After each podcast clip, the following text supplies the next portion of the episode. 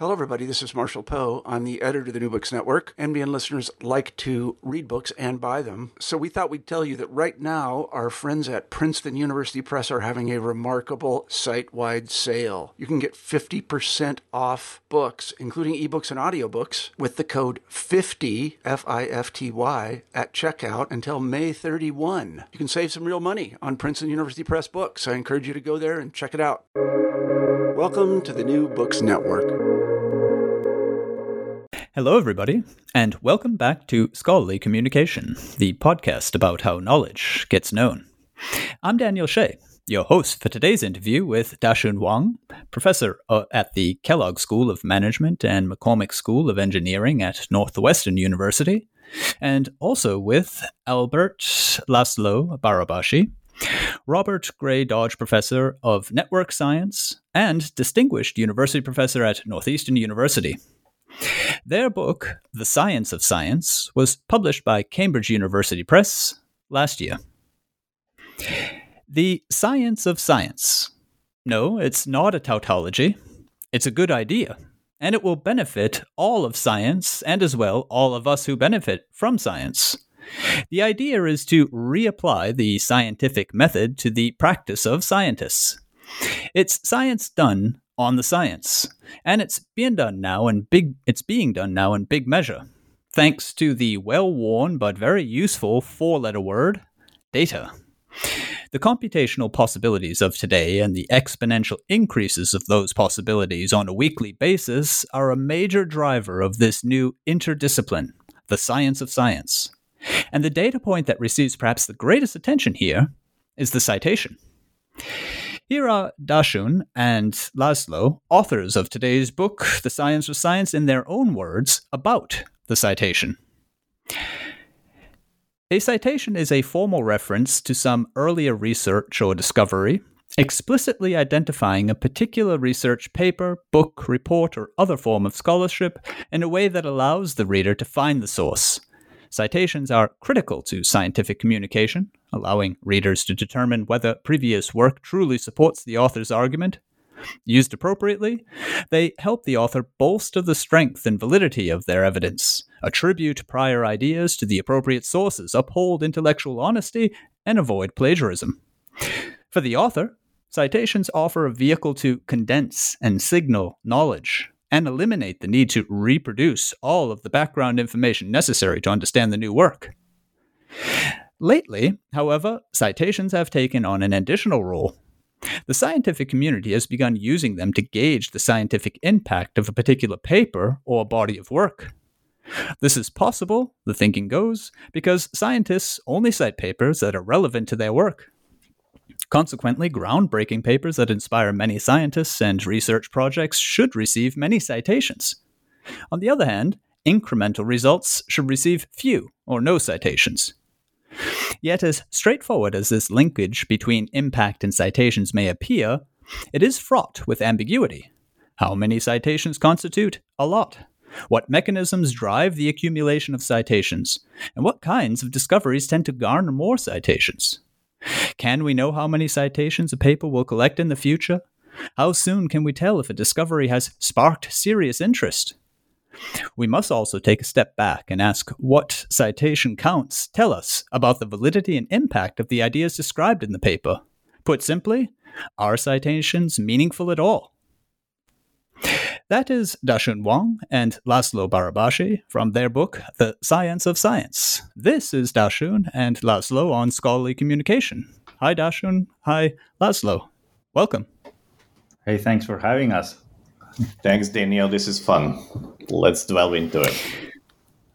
Very good. Yeah. Well, perhaps uh, I'll just pick right up where I kind of left off there um, at your own question. Are citations meaningful at all? And since I know from reading that, yes, citations are definitely meaningful, perhaps you might begin by laying out just how meaningful and just how they are meaningful.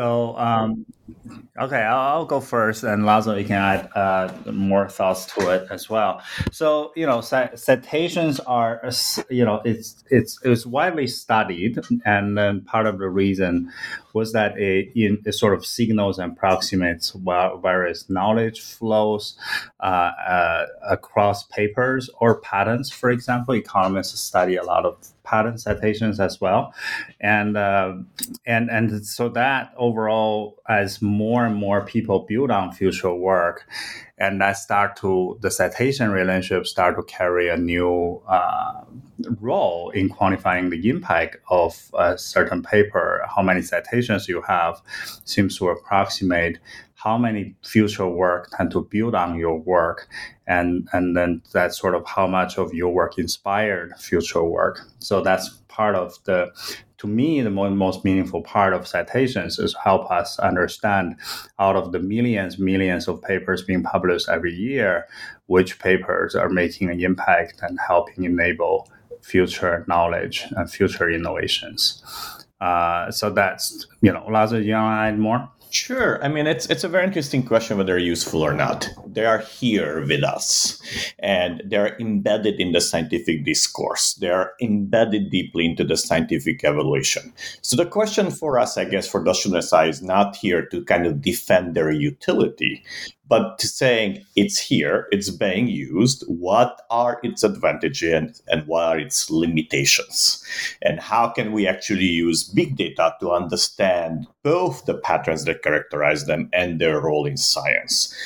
I don't think our goal in the book has ever been to make uh, uh, an argument for or against, but we do discuss actually what are what is the information carried by them and also what are the drawbacks if we use them to evaluate scientist or impact? Yes that point's also made very clear. And and uh, i th- i think though you also enable citations to do work that perhaps we hadn't imagined. People are often just um, measuring them up and figuring out, well, I've got 100 or you've got 200. And, and you show very many nuances between those numbers. And that uh, sometimes, you know, 100 can mean more than 200, depending on when the citations are counted in what fields, under what circumstances. One of the most interesting findings uh, there was between different sorts of uh, teams when you were talking about certain teams developing and other teams um, disrupting the research. Here, you were able to actually make a really fine case for how that looks in the scientific field of knowledge because of the way the citations work. And the developing type of study, you see a continuity. That study is cited with previous studies, whereas with the disrupting study, you see, let's see, let's say, fewer citations initially because they're not being cited with the with the previous studies, and that's also a mark of the type of science that's being done. So it was moments like this that made me realize actually how much information is involved in a citation. Yeah, no, you had really great point. And just building on that, I think you know, first is to clarify, you know, uh, this uh, analyzing citations. This is not a new idea, right? It goes back to if you, I would, you know, I think the founding scholar of this so citation analysis would be Eugene Garfield, who uh, first proposed science citation index, but the Solla Price used the citation linkages, counting number of citations of a paper back to 1960s, right? So so it's been a lot of work done over the past 50, 60 years on this domain. But I would, uh, I think you point out something that's really interesting and been sort of, uh, I've been thinking a lot about this. Is I think one of the main developments in recent years uh, is is to sort of move significantly beyond counting the sheer count of citations, but also think about you know there's deep structures within the citation network how citations are linked with each other that will offer you know additional and sometimes quite useful information. For example like the idea of disrupting versus developmental you know like uh, there are papers that have exactly the same number of citations but for one paper all their citations cites this paper, but ignores everything comes before, right? So this is what we call this paper is highly disruptive because it opens a new way of thinking. On the other hand, uh, you know, a paper can be cited the same number of citations, but all the citations also cited what came before. So in this case, the role of this paper is to amplify the existing literature. So so so this is where it gets us into this idea of thinking not just you know citation as a count, but citations form very complex relationships uh, that can be systematically analyzed and then deciphered or uh, offer uh, new useful information. And this is in part uh, also thanks to the developments of field like network science, which Laszlo uh, has uh, contributed tremendously to that area uh, in thinking about sort of all these new tools of helping understand the complex relationships hidden behind data is also very important uh, for the advancement of this field right now. Yeah. And I, I should come back to what you mentioned, Daniel, at the beginning that citations are information. And so, whether you love it or hate it, we should not ignore the fact that there is information carried by that and quite, quite a lot of information because you, as an author, you only have a finite number of citations you can add to your paper, given the hundreds of millions of papers out there. So, you are very specific, uh, indicating knowledge base of what you want to talk about it by choosing one over the other one. But but and the pattern that just Dashun described, which was actually his work as well, is is is a very subtle one and very interesting. Uh, but we can also go back a little bit and say, can we even compare citations across different fields which where your question started and i think that that has really shown big advances i think i'm, I'm thinking now here the work of santo fortunato about two decades ago roughly where he kind of showed that you can take citations from different fields and kind of compare them to each other. Why is this an issue? Well you know i work a lot in budapest uh, with mathematicians. And in particularly, I, I work with Laszlo Lovász, who is one of the top mathematicians in the world, just got the Abel Prize two years ago. But when you look at the citations patterns that he and his prominent colleagues have, they're totally negligible compared to, say, what the prominent biologist or even a mid range biologist would get. And so then the question would be how do you compare them? And I think in the most elementary way is that we actually see that while the numbers are different, the patterns are similar. That is a distribution of citations, if you renormalize them by the field's average, is identical in physics, mathematics, and biology. Why is this exciting and why is this important? Because really there are bases of really comparing citations to citations, impact to impact, uh, community to community in a way that really kind of gives a reference frame across multiple fields. And that's what makes this whole area of science and science interesting. This is one of the many examples, right? Is that we have learned the last two decades to not just simply count citations and compare numbers, but to do so in a much more meaningful way and to extract knowledge about how science works using citations. So for us, science uh, citations are like a microscope through which we can actually see the intentions and the thinking of, of the community at large this comes out in particular when you talk about the dimension of time and its effect on impact of, of research. And and just as you're saying there, Laszlo, one of the most interesting findings for me in that chapter was that despite differences among different scientific fields, whether in methods or culture or data versus theory based. Um, the way that a scientist chooses to build upon earlier work consistently influences whether that work will make a splash or not matter at all. So, in other words, that that compiling of the literature review, whichever form it might take in the different um, types of articles that these different fields use, is is really key and you go even further and this is and this this this speaks precisely laszlo to, to what you're saying about differentiating and and, and, and gaining a really um, detailed view of what the citations are doing. You go even further in one of your figures there's very many fantastic figures in this book um, to show okay you can cite old literature only recent literature or various mixes in between until you essentially kind of tease out the sweet spot of citing regardless of field.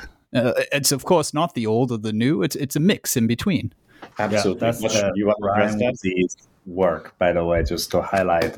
Uh, it's called Hotspot in Science, where they look at whether the way you draw on particular set of literature would predict your impact, the impact of the paper. And uh, yes, fa- it is a fascinating uh, pattern that they observe. Is this combination of uh, a vintage, well developed literature, but combined with the cutting edge, the bleeding edge of knowledge. And this kind of combination consistently predicts the impact of the papers. I, I thought, Lazo, did, did you want to say something? Or No, um... I think I, I totally agree. And this okay. is yet right. another mm-hmm. example of how one can actually use these analytical methods to really start getting at the intention and the emerging knowledge that comes through the citations.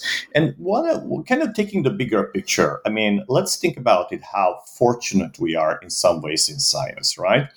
Uh, you know, there are multiple domains of uh, talent and inquiry and intellectual achievement from music to art uh, uh, to performing art to to all the way to obviously science and so on and science became the area where pretty much from 1900 till today, so which is a 120 year period, we know everything that has happened thanks to data. And so that we have an accurate record of what who wrote what, right? And how other people built on that level of knowledge. And this journey that we have in science of science is part of a bigger journey of really understanding human accomplishments to understand how talent manifests itself and and and you know how impact emerges in multiple areas and science became the playground for that, thanks to the fact that citations and publication records offer at the same time information about the productivity of the scientists, as well as the impact of the scientist, as well every single work of he or she has done. So it's really kind of wrapped into this bigger picture that for the first time in our history, we're able to go back and say, how does knowledge emerge? How do discoveries emerge? When do they do that? How do they impact us? How do we take it up? When do we ignore it? When do we not? And and so and and within that, of course, the journey involves of finding these very detailed patterns that together add up to this bigger picture to understand how creativity manifests itself.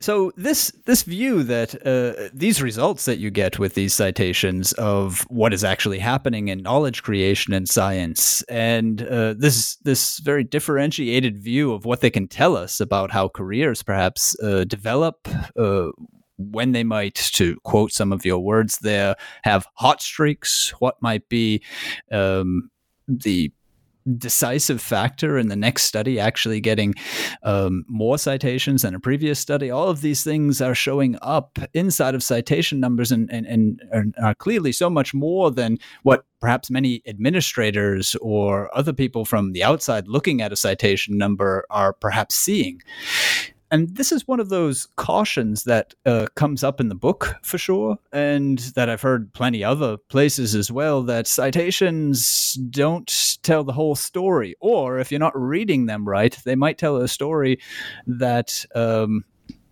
you're not actually hearing, right? You're you're you're, you're listening for the wrong things. Um, I think you say also at one point in the book, no scientist's career can be summarized clearly by a single number, and uh, this is something that very many uh, researchers in their fields, you know, are, are are lamenting. Right? This is even something that has led to such important mo- moments like the San Francisco Declaration on Research Assessment.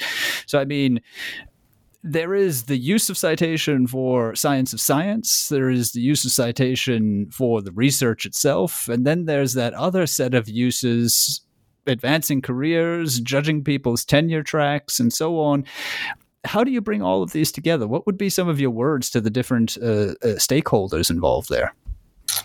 So I want to. I feel like that this is a great question. I want to echo uh, something that Lazaro touched on previously. Is that all these metrics, whether it's quantifies a paper or career, all these metrics are being used heavily across different stakeholders in science, and that is a fact, right? So I think here we're offering, you know, the right the, the amount of nuances to surround this kind of debate and discussions.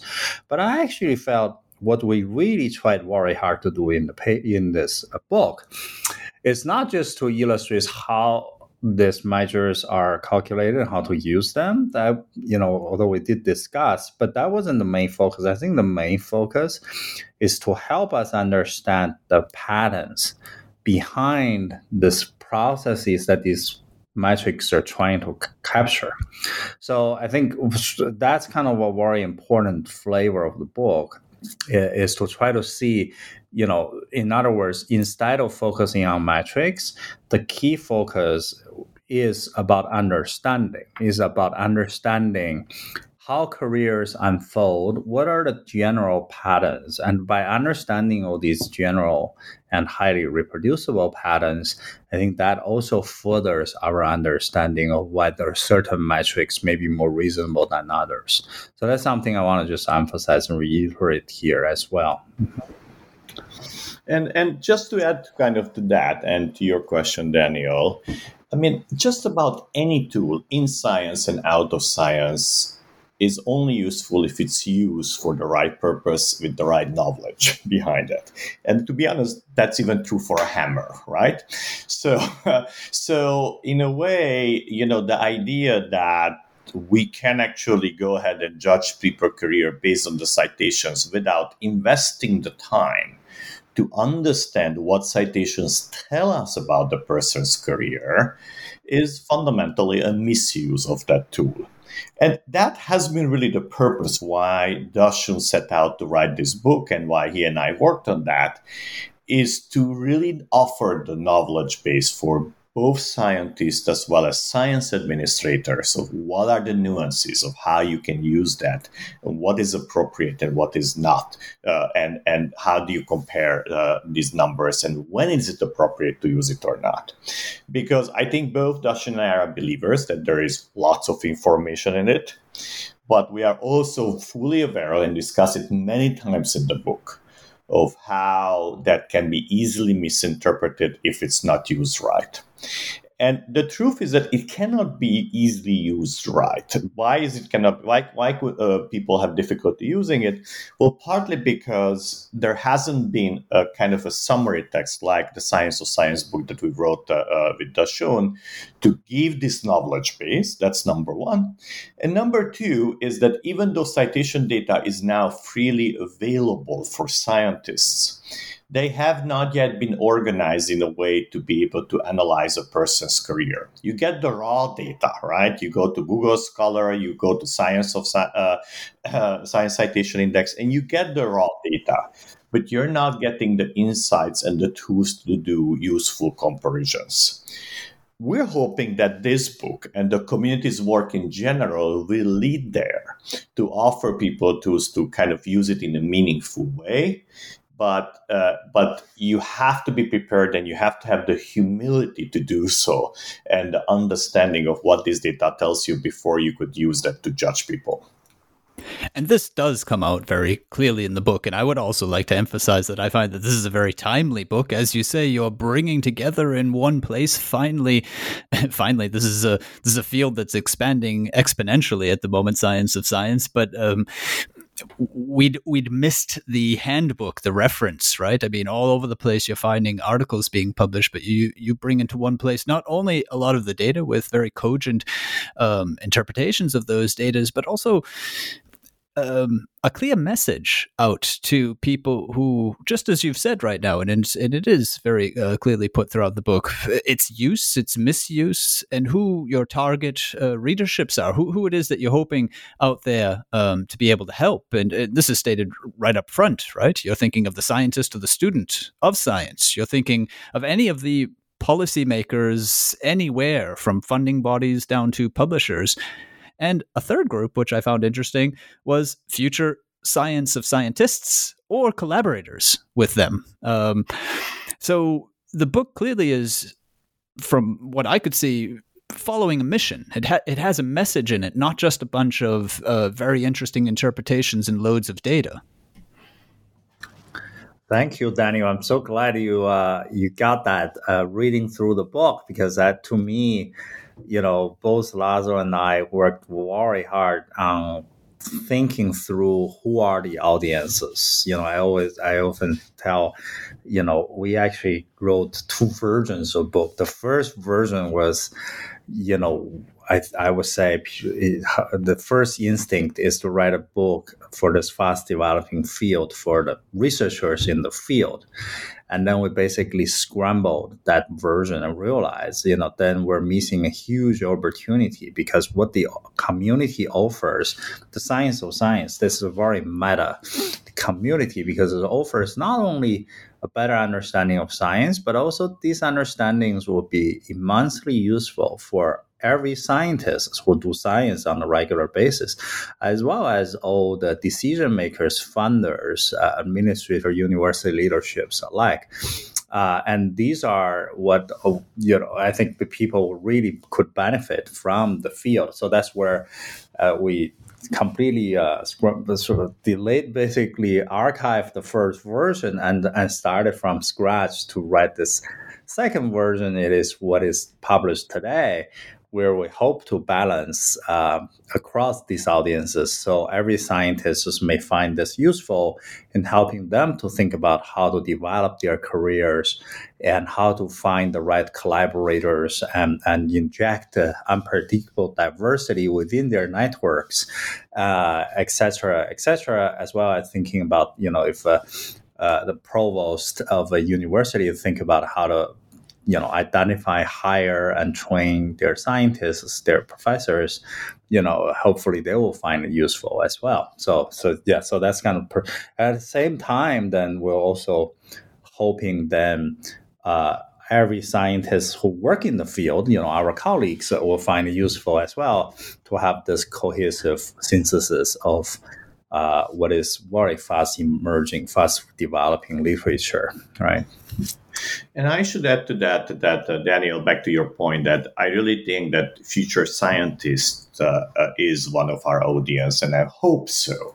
And I can share a personal anecdote of that really shaped my life. In that, uh, I was an undergraduate student in Budapest uh, in theoretical physics, and I was slated to work with a very famous uh, professor there uh, who was the department chair, and he was very, very influential in the Hungarian scientific community.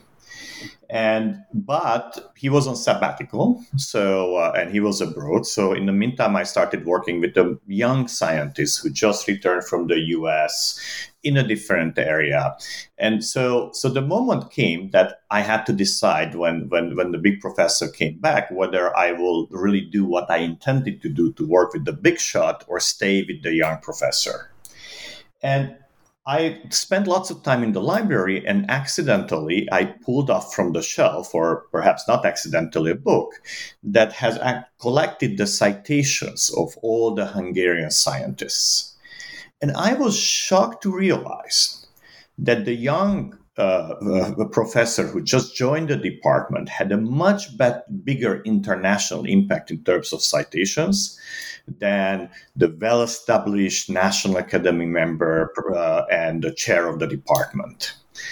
And that sealed my fate. I decided that I will stay with the young professor and I will not join the seniors personal lab. And it was one of the best decisions I ever made in my life. And it was a data driven decision. And I think this is why it's so important to empower students and young researchers to use this data in a way that shapes their career because it really helps them to understand where the impact is, who are the people that the community really appreciates. And in this case, there were two individuals in the same field, so it wasn't even a big deal of kind of comparing them, right? And and and it gave me that that piece of information that I was missing because many of my colleagues, including myself, were simply drawn to the rank of the professor rather than it's his or her scientific impact. So, if we could inspire with this book other scientists to really make the right decisions in choosing their fields, choosing the people they collaborate and they work with, I think we achieved a lot for bettering science. Well, I, I myself am in English for academic purposes, so I'm helping scientists write. And um, I'm sure that you have achieved your goal because I, I am not even a scientist, and there were moments in the book where I wrote W O W next to certain statements or findings that you uh, were able to come up with. Wow, and one of them got a wow wow. So t- talking about Laszlo, uh, your own experience there. Um, in uh, the chapter where you talk about uh, the allocation of credit, for example, which is of course a major issue in um, in the impact that individuals, uh, which is also another point that's just brought up in the book. Um, we work collaboratively, but everybody's um, assessment is individual. So I mean, we find ourselves in a conundrum, and that needs to also be just put onto the table for, as you're saying, for early career researchers, students to consider, to understand. Okay, so I'm going to have to.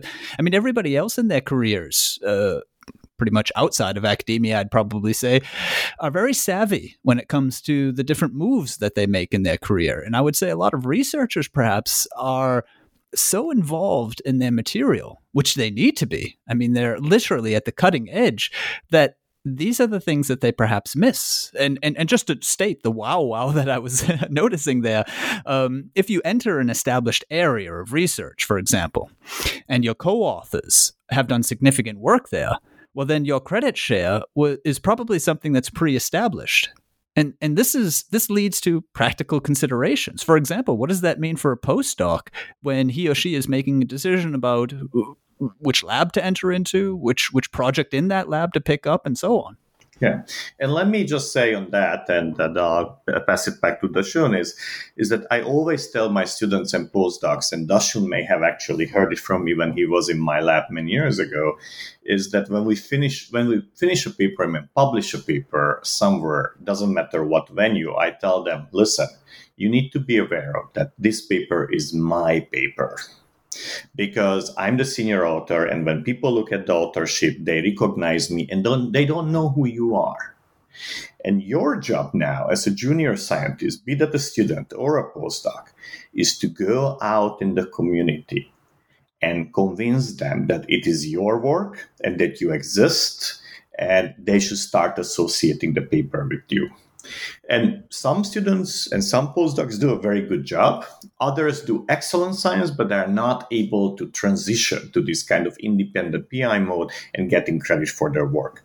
One person who did a fabulous job is obviously Dashun, who has done it by the book. Right after finished my uh, his PhD with uh, in my lab, he went on and in the same area that we kind of pioneered together, ended up publishing quite a number of highly impactful papers independent of me and my lab and kind of change the credit share from me to himself. And I think that is the type of role every young scientist should play. And they can do so by going out the community and publishing subsequently independently and establishing their independence. Thanks, Laszlo. Appreciate it. Uh, you know, so uh, I learned so much uh, from from you. That's the best uh, period of a most formative period of my career. Uh, so well, I can talk a whole hour about that. Uh, you know, extremely grateful. but I just want to add more to this because I, I think, and this is an area that Laszlo has done. Um, really interesting work on this and so thinking about you know uh, how do we algorithmically infer the credit allocation sort of capturing the collective perception of the scientific community to each work which to me that work is one of the most interesting works uh, in the field i would say over the past couple of years. And, and the point here is that this is one of the most canonical insights in the sociology of science, right? Thinking about Mertonian dynamics, Matthew effect, the communication aspects of science. And, and then, so what we come to realize is this is remarkably robust. You know, this is basically uh, doesn't change, hasn't changed over the past, you know, 100 years of science. It seems like always been the case. You know, start 1970s when Harriet Zuckerman interviewed Nobel laureates. They, in their own terms, they were describing the same phenomena, right? Sort of, if you are famous, then this paper is identified with you, and if you're junior people, you may have done all the work, but uh, you know, you're if people don't recognize your name, you're essentially anonymous uh, on the paper, right? So I, I think then I, this is an issue that's always been there, and in some ways, I felt this is an issue to some people is taboo. For some disciplines, not quite an issue. Like economics is uh, were still emphasized on single author paper, but this is an issue that I would say is certainly uh, has not received proportional attention from the scientific community, right? And as teams are becoming more and more important and dominate the production of science, especially high impact science, and this is an issue that increasingly more and more uh, the entire scientific community needs to confront, right? And I think in the book we talk about this credit allocation and concerns, and and that has implications for young scientists. I also felt and perhaps a less salient point we didn't make very specific in the book is the point of thinking how this may have implications for science overall. Because if people forming collaborations with ex ante considerations for credit allocation, then would that mean there are collaborations that would have been fruitful, but because of the sociology aspects, of this credit allocation, then these collaborations are never formed. And, and if that's the case, that will hurt the cumulative advances of science and the cumulative, given the cumulative nature of knowledge. And I think th- these are all the issues that we all need to grapple with and confront, uh, especially in today's science where collaboration is the rule and, and that's really where it's most beneficial and then if we really want to harness the benefits of teams and collaborations the credit issue is a very important issue for us to confront yeah. and i think there's a bigger picture here as well which is you know science is always depicted as a lonely enterprise, right? If you look at every single movie, it's always people, you know, the genius works alone and makes the big discovery, has the eureka moment, and things like that. And, you know, that is certainly a true depiction of the 19th century science and maybe early 20th century. But pretty much any young scientist who's starting his or her career today should count on the fact that it's it ain't gonna be like that, but it will be a collective enterprise. You'll be working in teams. You'll be making discoveries together, and you'll be pushing a car together. So, and if that is the case, then you need to kind of also be aware of the rules of the game and the impact of your actions. And I think that's what we try to do in the chapter about collaborations and credit allocation is to provide the information of what the data tells us, what are the best practices for successful teams, how do you put a good, put a good team together, uh, what are the well producing teams, and also once you're part of the team, how do you get the credit for the work that you have done there? I mean, this is going to turn into um, an educational process. That's what I see from the book because there are just so many fantastic findings, and there are so many findings that are coming our way on the near horizon for sure in the science of science. And um, what you're what I keep hearing and what you're saying is um, right. The early career researchers they need to understand. They need to understand. I think I think the more seasoned or experienced researchers intuitively begin to pick it up, but isn't that one of the wonderful contributions that the science of science can make? Um, Dashun, as you say, one of the key points of sociology and science is the communicative aspect. And yet, isn't there a lack then in our educational system where science is a little bit like Laszlo, as, as, as you're portraying it, is an intense endeavor focused solely upon the subject matter? It, I mean, it is not.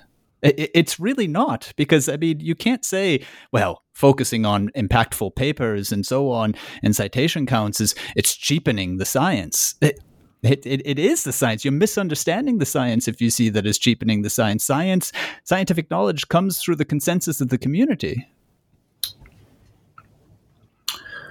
Yeah, you're right. So I, I, think this also relates to another point as you're talking, and I think that reminds me I think in some ways, you know, science or scientific knowledge is all published, it's all out there, and and it's freely accessible to everybody, right? We publish the papers, but what goes into making that sausage, if you will, is completely tacit. It is completely unknown, right? Right. What makes a scientist a great scientist? What's the working habits? You know, what are the unobserved processes that actually make these scientists is great? And in some ways, how science functions exactly.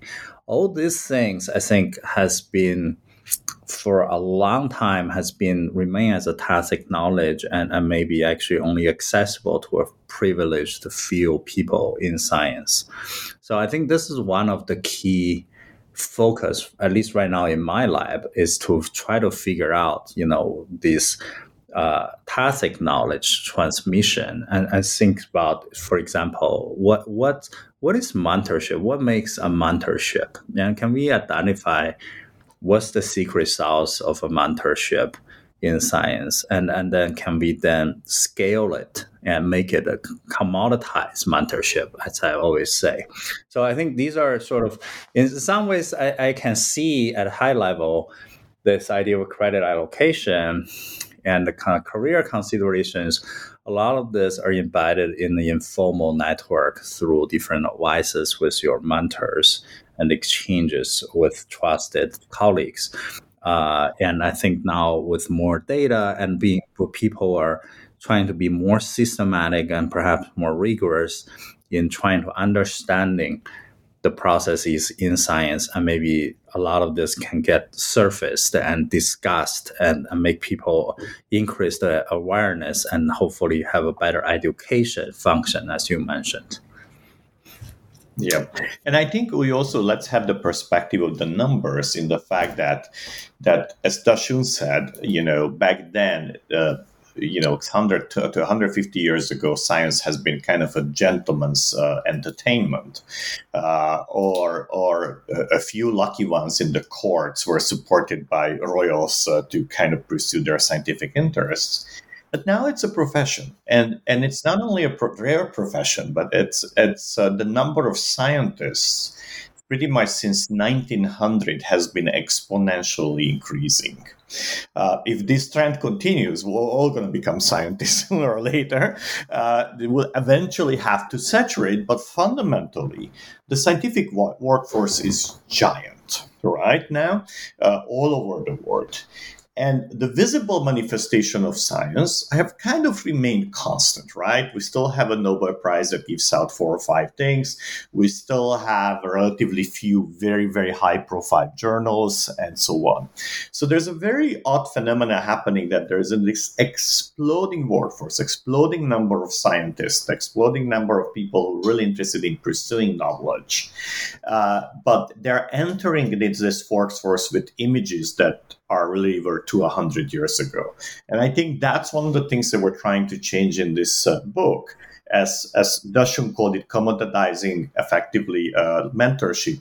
Let's just call it this way. How do we educate ourselves to be the right mentors for the next generation that's going to be more numerous than we are and will have very different perspectives about, uh, you know, what, how do we work together because they grew up in an age of in an age where social networks were kind of secondhand and part of their communication patterns and so on.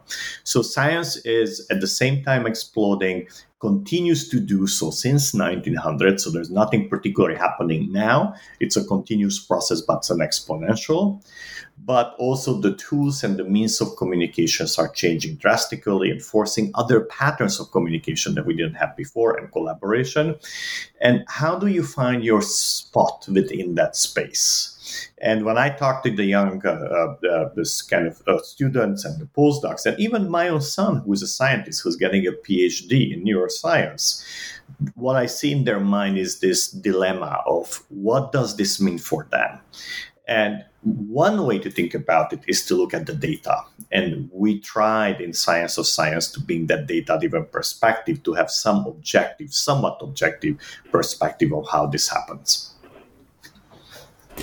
Yeah, and and and what what you say there about mentorship and tacit knowledge uh, speaks it just speaks directly to again the area that I'm in, EAP, English for Academic Purposes, and and I, and I felt spoken to in in your final chapter when you talked um, the last thought, as it was as it was called, when you talked about. Um, right the collaborative aspects of this work of science of science and and in particular um, you showed how much that this is really a cause that the science of science must be of the sciences and by the sciences and for the sciences, which to me sounded very much like the the mentality of somebody who is in EAP and helping scientists write. And I felt like our work um, could contribute to this is in a sense a part of this. Uh, if if you take, for instance, a journal for uh, um, English for academic purposes, it uh, publishes regularly on uh, the research article and what it is that we can computatively figure out about research articles, so that we can much as the, much of the data that you have in your books uh, book here. Um, can be turned around and put into a format that is useful for education will help people make decisions when they go to write that will actually put their research in the light that it belongs in. Mm-hmm.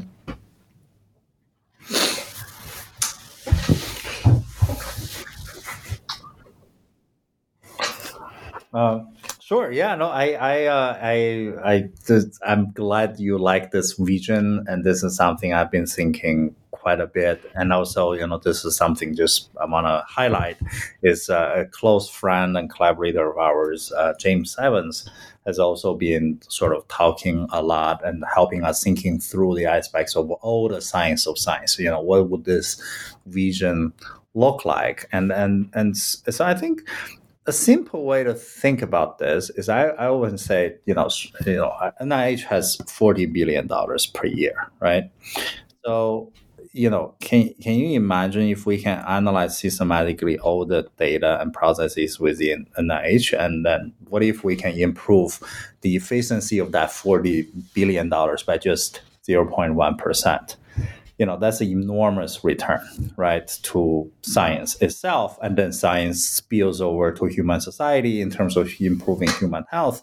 So there's a tremendous amount of spillovers overall if we can improve uh, some of the efficiencies in science and makes us uh, perhaps generate scientific breakthroughs slightly more predictably. Uh, at the same time, every discipline is different, so every scientist has something to offer to sort of further their own discipline, right? What eco- ecologists would need would be different from what cell biologists would, would sort of help their disciplines. But all of these people could also, you know, there's some fraction of them could turn uh, them into sort of thinking about science of science perspective in improving their own disciplines. Uh, and that's overall, to me, that's very important vision because if we can improve science, then the society as a whole will benefit, right? I think this is uh, another point toward the end of book that uh, we're hoping to communicate, but I, I think uh, is perhaps uh, should be uh, mentioned more explicitly. And it's this view, right? Is to say, right now the book is focused on helping science or scientists to better understand science.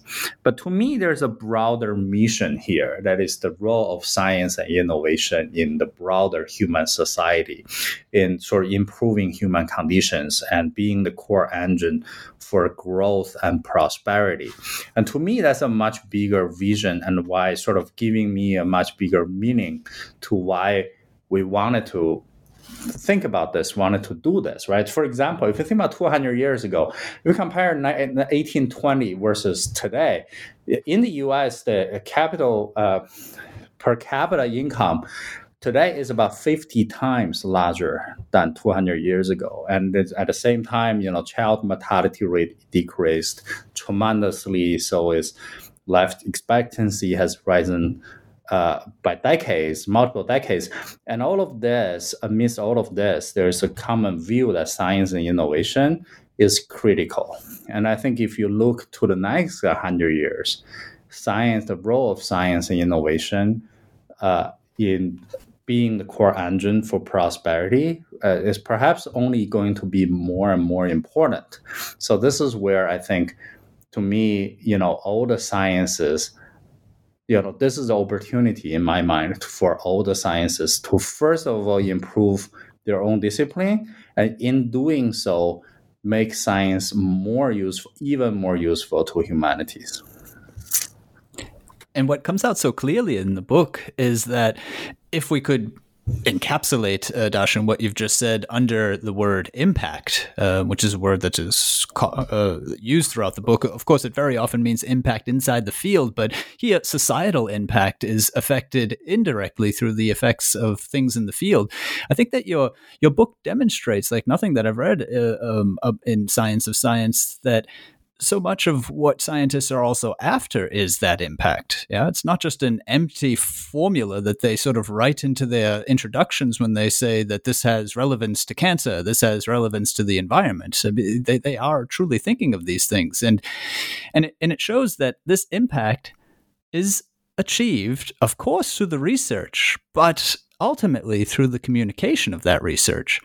Right, a, a person could potentially waste a career being an excellent study designer, whereas a person can forge a career by being an excellent study communicator. And that that brings me back to that idea that I was uh, saying before, um, the potential for crossover in different fields of education with the science of science to make these numbers speak is for me I mean, there's just so much potential. It's it's it's huge. I I wonder what it is that. It, either I'd like to hear both your opinions on this. What it is that you can see transfer into the educational environment. I mean, we've mentioned, for instance, team science, and then we see PhDs being written alone, for example.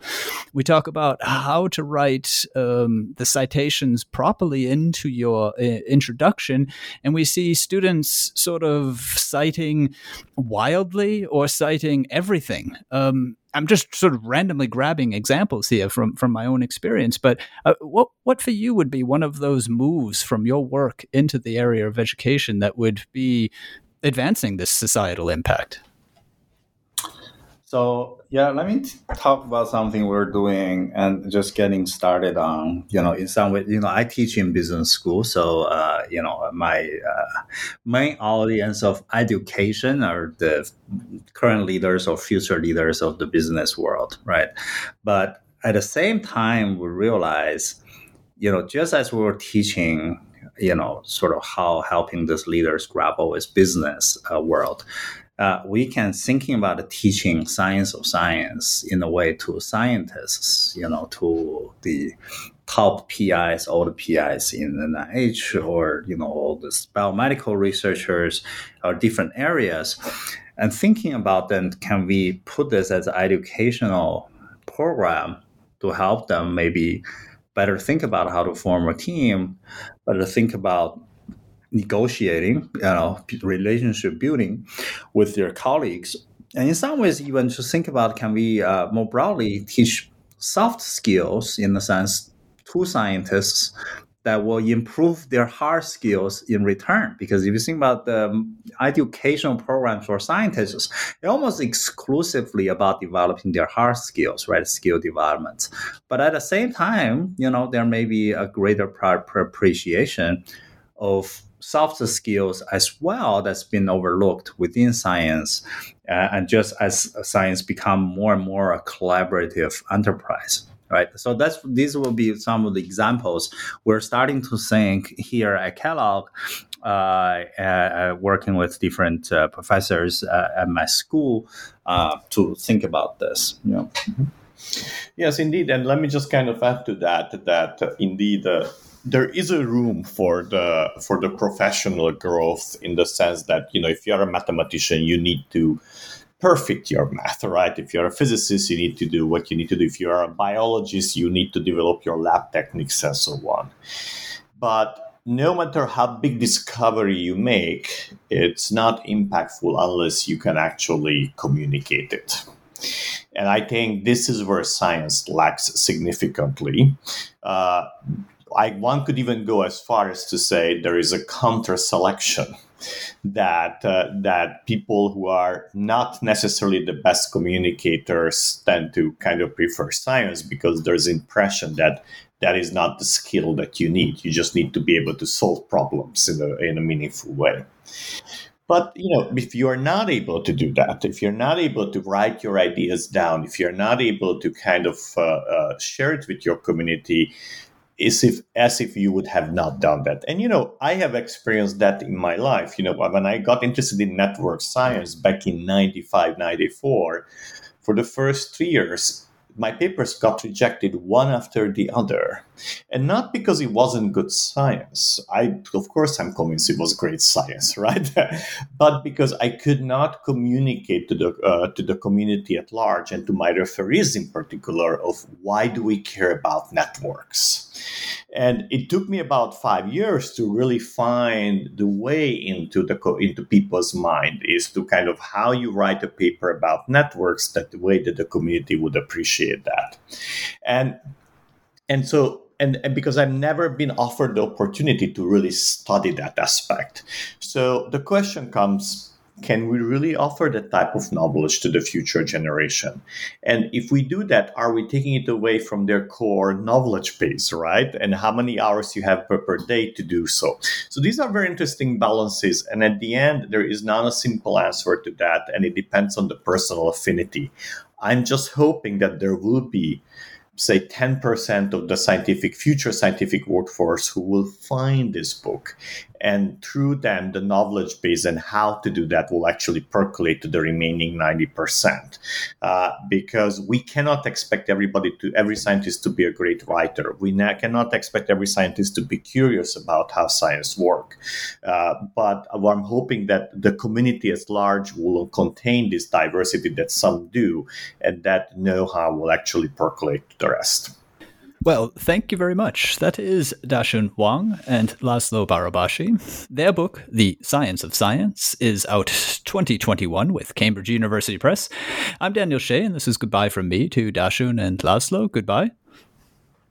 Yeah, thanks for having us. Bye bye. Yes. Like, until next time. thanks, Daniel. Appreciate it. And good talking to you. And this is good. and this is goodbye to all of you. Bye bye, and until next time here on Scholarly Communication.